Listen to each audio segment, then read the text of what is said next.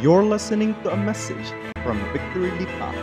We hope this message inspires you to honor God and make disciples.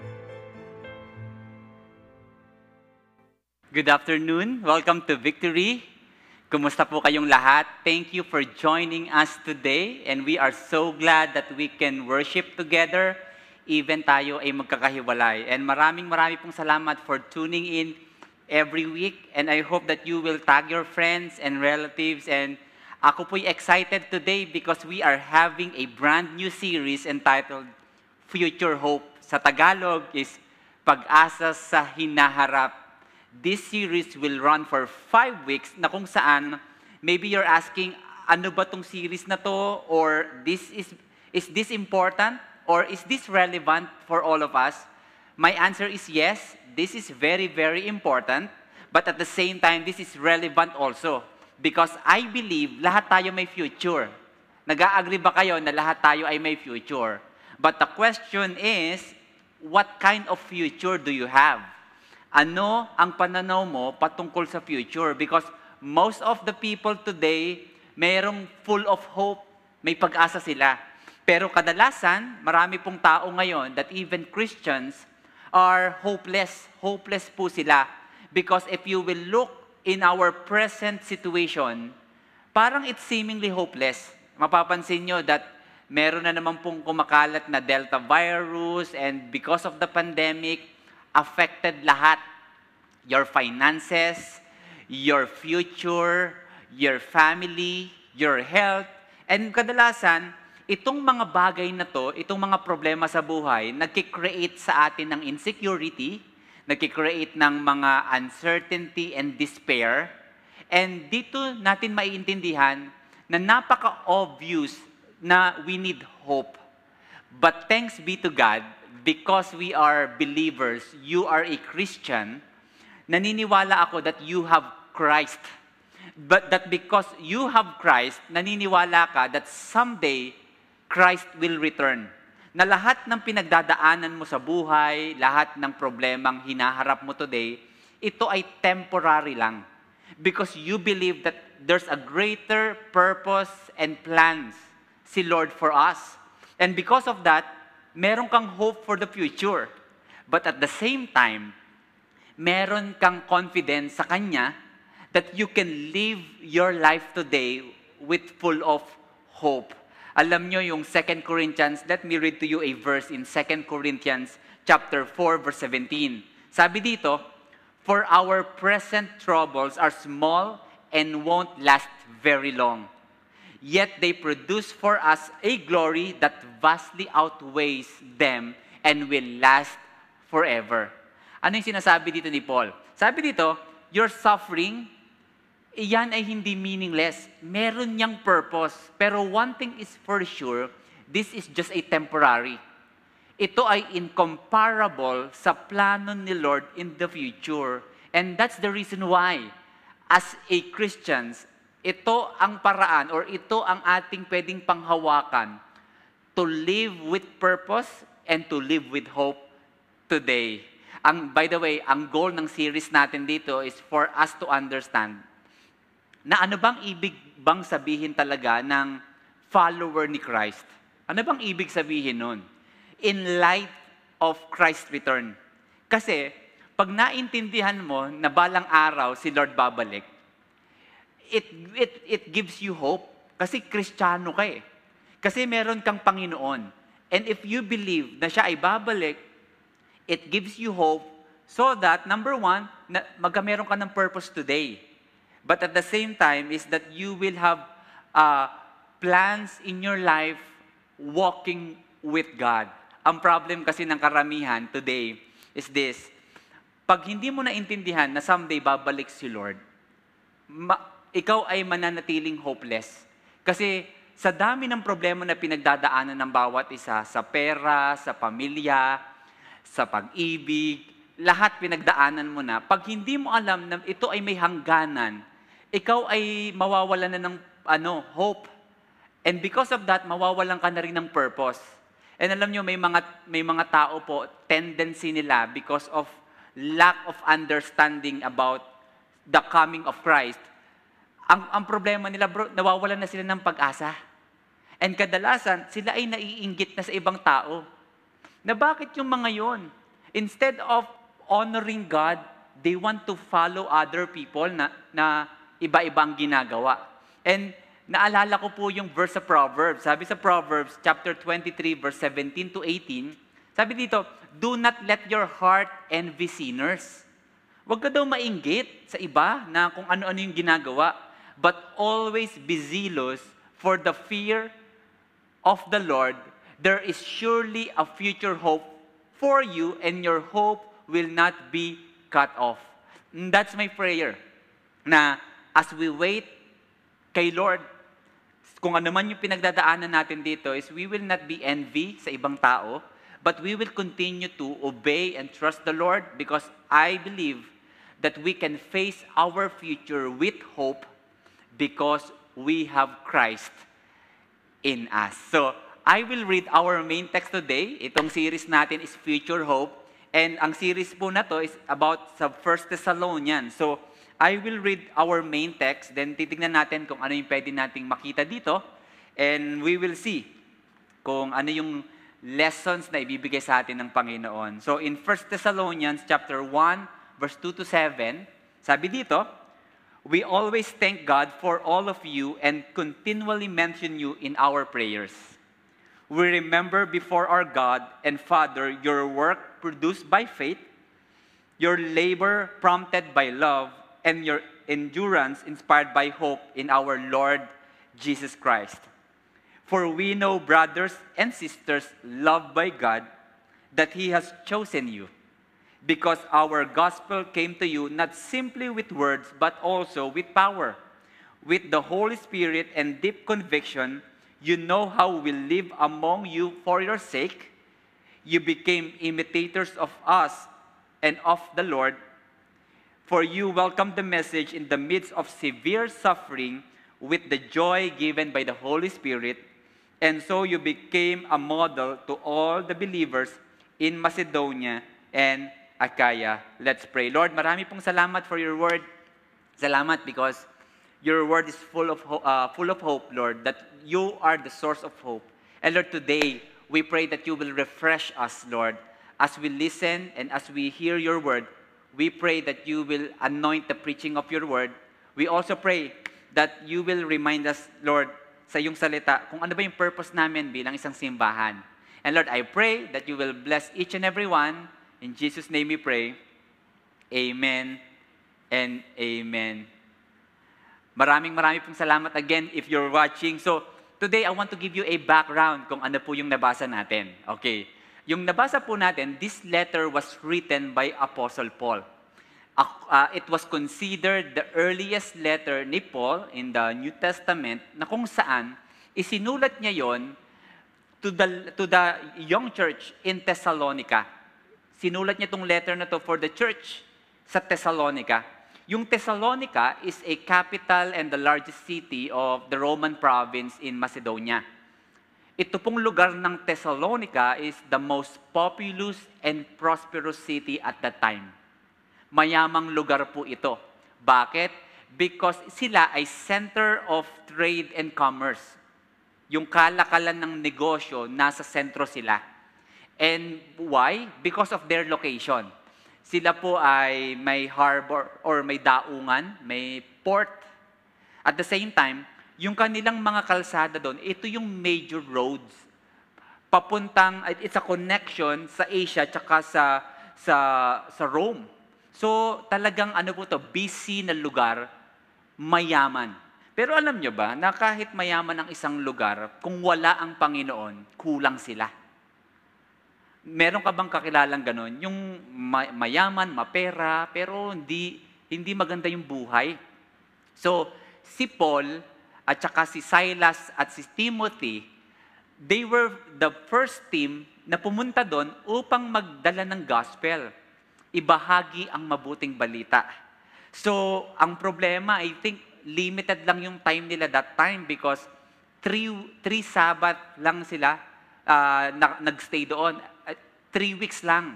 Because habang sila po ay nagsiserve, nag-share ng gospel, Sila po ay ano, na persecute, may mga accusation, persecution. So kailangan nilang kailangan na nilang umalis ulit. Pero sa, sa, sa limited time na meron sila that time, marami pong Jews and Gentiles ang nakakilala kay Lord. Sila po ay kumapit sa Panginoon at saka nagtiwala. Pero they were still facing pressures and persecution. So itong binasa natin, ito yung introduction. Ito yung report, ito po yung reply ni Apostle Paul sa isang report ni Timothy patungkol sa kalagayan ng simbahan. Okay? Kasi natuwa sila that in the middle of persecution and pressure na pinagdadaanan natin today, I believe lahat tayo mayroon ding pinagdadaanan. Pero po yung simbahan natin doon, sa Thessalonica, kahit may pinagdadaanan sila, napansin ni, ni, ni Timothy that yung, yung pinagdadaanan nila ay hindi naging hindrances sa pagmamahal nila kay Lord at yung passion nila sa Panginoon. So ito, anong reason? Kung bakit sa likod ng problema, matibay pa rin sila kay Lord. Anong reason? So yun ang titignan natin at titignan natin kung ano yung mga napansin ni Paul sa kanila. So let's start. In verse 2, sabi dito, we always thank God for all of you and continually mention you in our prayers. This time, Paul began his letter with thanksgiving. Nagpapasalamat si Paul. This time, excited si Paul. Siya ay uh, nagre-rejoice because alam niya na sa likod ng pinagdadaanan ng simbahan na to, ano siya, full of faith and passion sila kay Lord. So, pero mapapansin mo dito sa letter na to, ano yung ginawa ni Paul? Ang sabi ni Paul, we always thank God for all of you. Yes, masaya si Paul sa ginagawa ng church. Pero ang unang ginawa ni Paul is to acknowledge God. That God is the sustainer, God is the builder of, each, of the church. And I believe this is a good reminder for all of us. Alam niyo po, as Victory Lipa family, Marami pong salamat. Every week, magkakasama tayo today. Pero kung ano man po ang ginagawa ni Lord sa simbahan natin, we are still blessed that even pandemic, we can still share the gospel. We can still operate as a church. We can preach every week. And I believe uh, we are doing our best to serve our people. Pero I want you to remind, uh, I want to give you a reminder that sa lahat po ng ginagawa natin, ito po is because of the goodness of God in our lives. Kung ano man po ang meron tayo ngayon as a church, this is about the goodness of God. And alam nyo, ganun din sa personal nyong buhay. Na kung ano man po ang ginagawa ni Lord sa buhay nyo today, always thank God. Yun po ang unang ginawa ni Apostle Paul. Let's continue, verse 4. For we know brothers and sisters loved by God that He has chosen you. This time, nagpasalamat si Paul nung simula. Pangalawa, nagpaalala si Paul. Ano ang paalala niya? Na ikaw ay mahal ng Panginoon at ikaw ang pinili ng Panginoon. That's very, very important nowadays. Na if you are thinking that because na may mga pinagdadaanan ka sa buhay ngayon and feeling mo hindi ka na mahal ni Lord, nagkakamali ka pinapaalala ni Lord na ikaw ay mahal niya at ikaw ay pinili niya. Di ba lahat ng minamahal mo, pinili mo yon? And that's the, the, the important thing. Kasi naalala ko yung isang kanta. Sino bang kumanta nun? Si Moira Yate. Si Moira yata yon yung ako ang kailangan pero di ang mahal. Yung parang posible pala yon na, di ba, ako ang kasama pero hanap mo siya. Hindi ganun si Lord pag si Lord, pinili ka niya at mahal ka niya.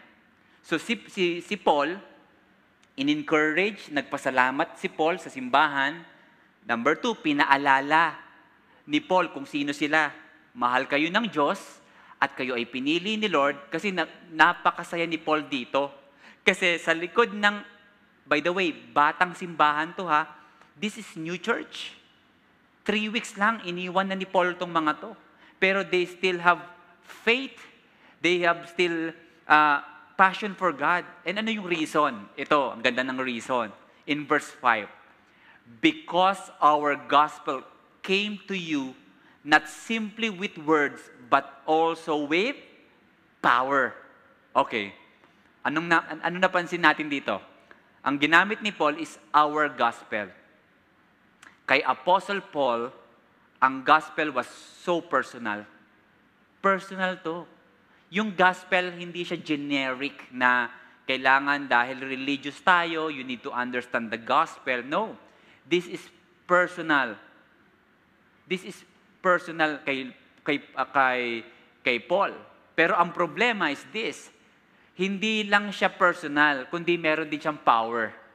Alam niyo ba, nakaka-relate ka ba na minsan may mga salita ang Diyos sa buhay natin na minsan pumapasok lang sa tenga, lumalabas din sa kaliwa. Minsan kailangan nating paalalahanan na ang pagmamahal ng Panginoon, ang salita ng Panginoon, ang purpose niyan is para pumasok sa ating puso at tayo ay baguhin. Okay? Iyon ang picture ng church ng Thessalonica. Hindi lang nila narinig yung gospel, ito ay bumago sa kanila lahat. So, what, what lesson that we can see here? Number one is the gospel changes our lives. Ang gospel po ang babago sa ating mga buhay. And I want to, I want to remind you, yung church ng Thessalonica is this, that when they heard the gospel, nag-respond sila ng tama. Okay? Ang result nila, they became imitators of the Lord. Ginaya nila si Lord. Not because of their good works, but because of the Holy Spirit. Okay. Question. Uh, meron ka bang mga kakilala? Or meron ka bang mga naririnig na minsan meron tayong mga Kristiyano na ang tagal na sa simbahan, ang tagal nang kilala si Lord, pero minsan wala pa ring pagbabago. Yung minsan, hindi halata. Okay. Alam mo, kadalasan kasi, iniisip natin na kaya nating baguhin ang ating sarili. Honestly, hindi. Sabi nga dito, there's a power. Power because of the Holy Spirit. And alam niyo ang nangyari po sa, sa mga Thessalonica. Sabi in verse 6, let's read. You became imitators of us and of the Lord. Ang galing nito. Ito, nung narinig nila yung gospel, narinig nila na mahal sila ng Panginoon, binago sila. Binago sila. Sino sa inyo, naalala mo dati yung kauna-unahan kang nagmahal? Napansin mo ba nung nagmahal ka, nung unang pagkakataon, nung kinder ka, di ba? Di ba napansin mo na bago ka? Naliligo ka na that time. Dati hindi ka puma- naliligo pag pumapasok. Maaga ka nang pumasok sa school. Gumagawa ka na ng assignment. Bakit? Kasi ang pagmamahal, bumabago yan ng tao. And alam mo, yung church ng Thessalonica, nung naintindihan nila yung pagmamahal ni Lord, alam mo, binago sila. And I hope yun din tayo. That at the end of the day, we, we want to imitate God The question for you today is this, lately ba, sino ba yung ginagaya mo? Okay? Sino yung mga ini-imitate mo? I want, I want to talk to all the millennials. Di ba? It's okay to follow people in social media. Pero you need to think, kapag sinusundan ko ba to, am I growing as a Christian? Am I learning something? Kasi baka na-entertain ka lang. Kaya pala, mapapansin mo, pag dumadating ang mga pagsubok sa buhay mo, parang andali mong bumigay. Andali mong uh, sumuko because of the things na mga napapakinggan mo. And I want to encourage you today. Be imitator ng, ng Panginoon. Minsan, minsan marami tayong gustong i-imitate. Alam mo, ang calling natin is to be, to imitate who Christ is. And mapapansin mo dito, may mga characters pang sinabi dito si, si Paul patungkol sa church. In verse 3, we remember before our God and Father you work produced by faith. Natutuwa dito si Paul because itong church na to, yung kanilang faith nagpo-produce ng work. By the way, we're not talking about salvation here. we are talking about the result of salvation. Now, ikaw ay mahal ni Lord. Now, ikaw ay ligtas na. Now, prove to them that you are a Christian. Alam nyo, nakakalungkot isipin today that ang faith for us is very passive. Nang feeling natin, ay basta may faith, okay na. Okay. May tatlong klase ng faith. Okay. Number one is head faith. Alam mo yung head faith? Ito yung mga tao na ang daming alam kay Lord. Sa ulo yung mga dasal, sa ulo yung mga worship songs. Alam niya, ang galing niya sa Bible. Pero pag dumadaan sa pagsubok, madaling sumuko. Ipapaalala ko lang mga kapatid, ang paniniwala at pananampalataya ay magkaiba.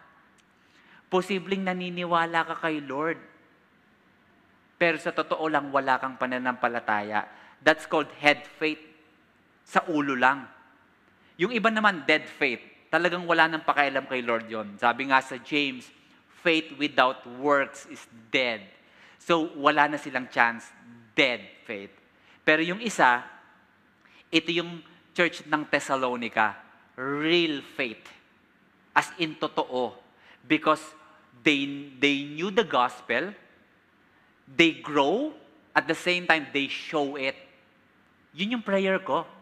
Na tayong lahat, that we will understand the gospel, we know the gospel, we grow, at the same time, we show. Let me read to you another verse in verse 3, another version. For we remember before our God and Father how you put your faith into practice. Faith and practice is very, very important. Tapos ano pa? Your labor prompted by love. Because of the love of God, natuto silang magmahal ng kapwa. Alam mo, that's our prayer na kadalasan nakakalimutan natin to na minsan feeling mo yung pagmamahal, emotion, feeling mo it's a feeling, pero yung kanila, yung labor nila prompted by love. Loving, Lord, loving the, the Lord, at the same time, loving one another. I, I think ha, ako lang to, they, they know, they ano, how to forgive. Alam nila kung paano magpatawad and baka maybe you are here today. Nakikinig ka and sometimes nakakalimutan mo to. You are forgiven by God. Pinatawad ka ni Lord so that you can forgive. I don't know kung may samaan ng loob yung family mo or yung kapatid mo pero forgive. They, because sila, they prompted, yung labor nila prompted by love. Tapos at the same time, ito pa, and your endurance inspired by hope in our Lord Jesus Christ. Anong sabi dito ni Paul? Naintindihan nila how to persevere. How to become, uh, yung, yung endurance. Sa ibang version, nakalagay doon is steadfastness. Yun yung pinanghahawakan nila. And the question is this, regarding sa iyong mga problems today, alam ko may mga pinagdadaanan ng bawat isa. I don't, I don't know kung tama ako, pero malamang na tayo ay may pinagdadaanan. Pero ang tanong, may nananatili pa bang pag-asa dyan? Ikaw ba ay nag endure because of Christ? Kasi alam nyo bang ibig sabihin ng endure or steadfastness in the original is the ability to remain and become. The ability to remain. In short, relax ka lang. Relax ka lang. I want to talk to some people here today. If, if merong pressure kang nararamdaman today, hindi ko alam kung natataranta ka na o nayayanig ka. I don't know kung ano yung specific problem na meron ka, pero I want to encourage you that you will continue to be in faith. Persevere. Alam mo, si Lord gusto ni Lord lumaban ka. Endure. Minsan kasi yung iba nagtitiis na lang yung, ala, babayaan na, ito yung will ni Lord. No. Ang gusto ni Lord is that you will persevere. Because yung perseverance will produce character and faith. And I want you to know, hindi ka iiwan ni Lord sa sitwasyon mo today. Let me read to you in Exodus chapter 14, verse 13. Sabi niya, don't be afraid. Just stand still and watch the Lord rescue you today. the Lord will fight for you while you keep still. Ang galing, no? Sabi ni Lord, kung may pinagdadaanan kang mga problema today, huwag kang matakot. Just stand still and watch. Ang galing, no? Yun ang maganda kay Lord eh. Parang, sige nga Lord, anong kailangan kong gawin dito? Anong gagawin mo dito? And sabi niya dito, the Lord will fight you for you while you keep uh, for you while you keep still. Kadalasan kasi hindi mo makita yung pagkilos ni Lord kasi masyado mong kinakamay. Alam mo yon yung pag may problema, kinakamay mo lahat. And my prayers, my, my hope is that we will, eh, like the, the church in Thessalonica, number one, yung faith nila produce works. Number two, yung labor nila prompted by love. At yung number three, they endure. They persevere. Number two is this, the gospel changes our devotion. Kanina, the gospel changes our lives. Number two, the gospel changes our devotion. In verse 9, for they themselves report concerning us the kind of reception we had among you and how you turned to God from idols to serve the living and true God. Anong sinasabi ni Paul dito? Si Paul, alam ni Paul yung background nila. They were worshiping idols. They were honoring and acknowledging yung mga maliliit na, uh, yung mga Diyos-Diyosa nila. Pero because of the gospel, naintindihan nila to, ni-receive nila yung gospel, binago sila ng gospel, and ngayon, kita sa kanilang devotion. May turning point sa buhay nila. Let's talk about devotion. Kadalasan, ang iniintindi natin kapag devotion or ano yung mindset natin pag devotion is this, quiet time. Ito yung time natin kay Lord. Totoo, talagang devotion natin talaga yon. Pero alam mo ba, na ang tendency natin kapag hindi natin talaga naintindihan to, nagiging religious obligation. Prayer, reading the Bible. Pero paalala ko lang ha, yung religiosity and spirituality, Yes, they, they are related, pero magkaiba sila ha. Minsan, di ba, gustong-gusto mo ng religion, you, you believe, di ba, list of traditions, pero alam mo, si Lord, relationship yung habol. Ang, ang, ang religion, believing.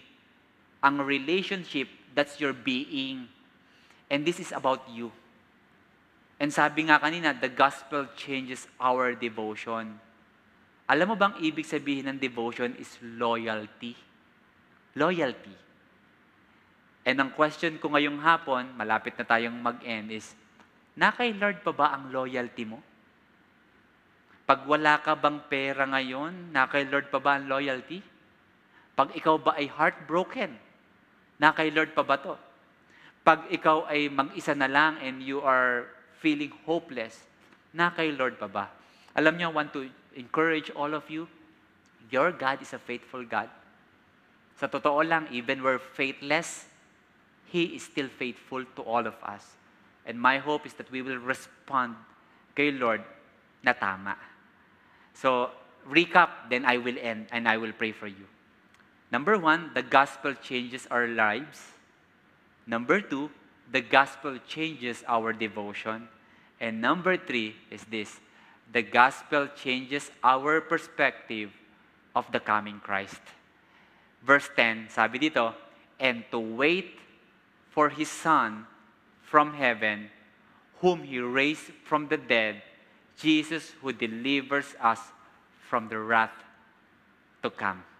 As I end, pagdating po sa pagbalik ng Panginoon, marami pong tao ang naguguluhan patungkol dito magkakaiba po tayo ng perspective pagdating dito. And ang pinakamahirap is this, that if you will think extreme, alam mo yung extreme, yung ibang tao masyadong curious, masyadong conscious, masyadong, an, ano ba, masyadong ano, nakafocus pagdating kay Lord. Alam natin na darating si Lord.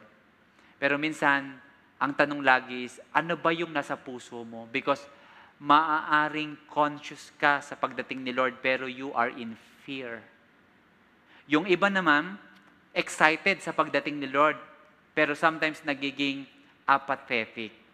Alam nyo, sa kahihintay natin kay Lord, marami pong nagtatanong sa amin na, dahil ba sa pandemic, padating na si Lord? Or dahil ba dun sa vaccine? Ito na ba yung mark of the beast? Ang dami pong tanong. And honestly, we don't, hindi, wala namang specific na sinabi na da, kung kailan talaga darating si Lord. Pero the most important question today is, are we ready? Are we ready? Kasi baka masyado kang conscious sa pagdating ni Lord, pero may mga bagay pa si Lord na pinapagawa sa iyo. Meron pang, minsan gustong gusto mo nang dumating si Lord, pero ang tanong, yung, yung family mo ba saved na? Yung barkada mo pa, yung best friend mo ba, yung asawa mo ba saved na? Because at the end of the day, itong church ng Thessalonica, even alam nila na darating si Lord, they know the future. Alam nila na darating si Lord, pero alam mo, nagkameron sila ng hope in the present. Number one is to live for the Lord and to live for God's purpose. In verse 8, as I end, the Lord's message rang out from you not only in Macedonia and Achaia, your faith in God has become known everywhere. The question today is this Pagdating ba sa pananampalataya natin bilang mga Kristyan, ito ba ay nakikilala sa iba? Ito ba ay nakikita sa iba? Because my challenge for all of us today is, as we wait on the Lord, we will continue to trust the Word of God. But at the same time, we will apply it to our lives. That we will become more loving as a church, that we that our faith will produce faith or will produce works at the same time that we will persevere kung ano man ang pinagdadaanan natin sa buhay.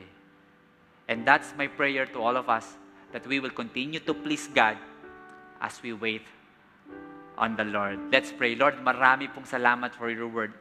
Lord, thank you for the church of Thessalonica that somehow nakita namin yung picture of a church na yes, may pinagdadaanan sila pero hindi sila susuko. Hindi sila bibigay. Hindi sila hindi sila aatras. Kundi Lord, mananatili silang kumakapit at lumalapit sa iyo. Yun po ang dalangin namin. Na kung ano man po ang pinagdadaanan ng bawat isa, that we will continue to trust in you, Lord. That we will believe that someday you will return in your glory. But Lord, as we will, as we wait, we pray that you will continue to change our lives. That they will see the faith na meron kami.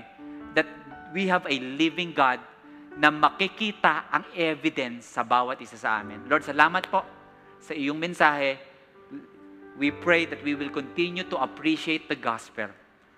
Yung pagmamahal mo at pagpili po sa amin. Lord, maraming po salamat. We bless you today. In Jesus' name we pray. Amen and amen.